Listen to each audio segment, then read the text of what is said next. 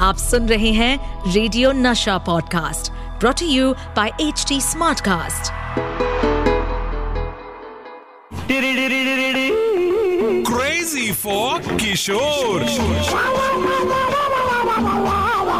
with Amit Kumar and Sumit Kumar 1954 की ये film नौकरी, मशहूर प्रोड्यूसर डायरेक्टर बिमल रॉय, उन्होंने जब ये फ़िल्म प्लान की तो उन्होंने बाबा के कई फ़िल्में देख चुके थे उस वक्त, और उन्हें अच्छा लगा, क्योंकि वो थे दादा मुनि के बहुत करीब, और जो हम सुना तुम्हारा भाई आए किशोर अच्छा काम कर रहा है, उसको भेजो मेरे पास। बाबा फ़ौरन गए, और बाबा ने उनसे मुलाकात की, और उनको फ़िल्म मिली। उस वक्त बाबा एज एन एक्टर खुद के गाने गाते थे, और एज अ प्लेबैक खासकर देव साहब के लिए देते थे। सलील चौधरी साहब, उनको जब पता चला, जब बिमल रॉय ने कहा कि किशोर ये पिक्चर का हीरो है और उसने कहा कि मैं पिक्चर का हीरो हूँ मैं गाऊँगा। तो सलील दा उस वक्त हेमंत दा को प्रेफर कर रहे थे। हेमंत कुमार का बहुत नाम था। हेमंत कुमार जी गाना गाते थे। तो सलील दा ने कहा मैं किशोर को गवा सकता हूँ लेकिन मुझे उससे एक बार मिलाओ ताकि मैं उसका रेंज कौन सा स्केल में गा सकता है वो मैं जानना चाहूँगा। ये फ़िल्म सच्चाई और सपनों के बीच का सफ़र है। इन्हीं सपनों से भरा हुआ है इस फ़िल्म का ये गाना छोटा सा घर होगा जिसमें बाबा ने अपनी आवाज़ दी।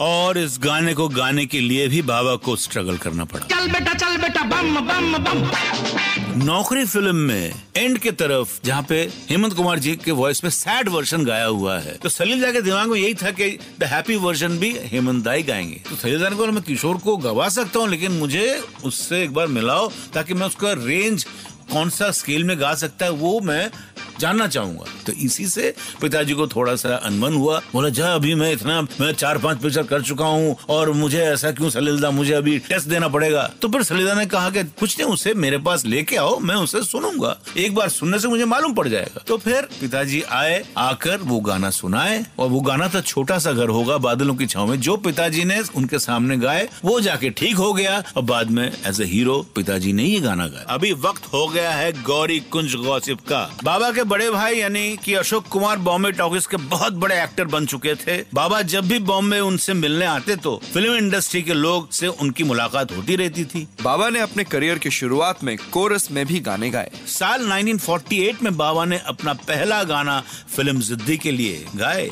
वो गाना था मरने की दुआएँ क्यों मांगू? एज अ प्लेबैक सिंगर इस फ़िल्म का म्यूज़िक कंपोज किया था खेमचंद प्रकाश ने। अशोक कुमार जी बॉम्बे टॉकीज के बहुत बड़े एक्टर बन चुके थे। बाबा उनसे मिलने आते जाते रहते थे यानी कि अपने गाँव से खंडवा से। तो बाबा की भी मुलाकात फ़िल्म इंडस्ट्री के दूसरे लोगों से होती रहती थी। क्योंकि बाबा सैगल साहब के बहुत बड़े फ़ैन थे इसलिए वो भी सिंगर ही बनना चाहते थे। लेकिन इंडस्ट्री में लोगों को लगता था कि बाबा यहाँ हीरो बनने के लिए आए हैं। दादा मुनि ने भी उन्हें हीरो बनने की सलाह दी। और फिर बाबा को 1946 में एज एन एक्टर पेरी फ़िल्म मिल गई जिसका नाम था शिकारी। शिकारी में तो वो छोटा सा रोल किया उसमें गाना भी गाया कोरस में लेकिन उसके बाद छोटे मोटे रोल्स भी शुरू करना शुरू कर दिया उन्होंने। जैसे एक फ़िल्म बनी थी सती विजय उसमें उन्होंने इंद्र भगवान का रोल किया था। और ऐसे छोटे मोटे रोल्स करते करते करते करते 1951 में बाबा को मिला उनका फ़र्स्ट लीडिंग रोल फ़िल्म का नाम था आंदोलन। फनी मजुमदार उनके डायरेक्टर थे और तब से शुरू हुआ किशोर कुमार का दौर एज एन एक्टर सिंगर और फिर बाबा सिंगर बने भी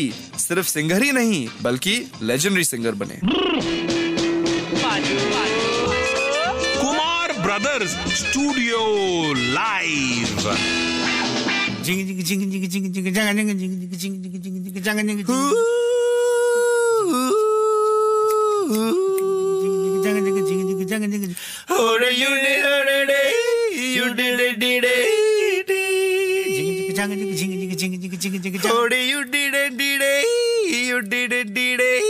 जंग जिंग जिंग जिंग जंग जिंग जंग मैं हूँ झुम झुम झुम झुम झुमरू पकड़ घूमू बन के घुमरू मैं हूँ प्यार का गीत सुनाता चला मंजिल पे मेरी नज़र मैं दुनिया से बेखबर बीती बातों पे धूल उड़ाता चला बम बम बम बम बम बम इस पॉडकास्ट पर अपडेटेड रहने के लिए हमें फॉलो करें एट एच टी हम सारे मेजर सोशल मीडिया प्लेटफॉर्म पर मौजूद हैं। और और ऐसे पॉडकास्ट सुनने के लिए log on to W W W dot H D smart cast dot com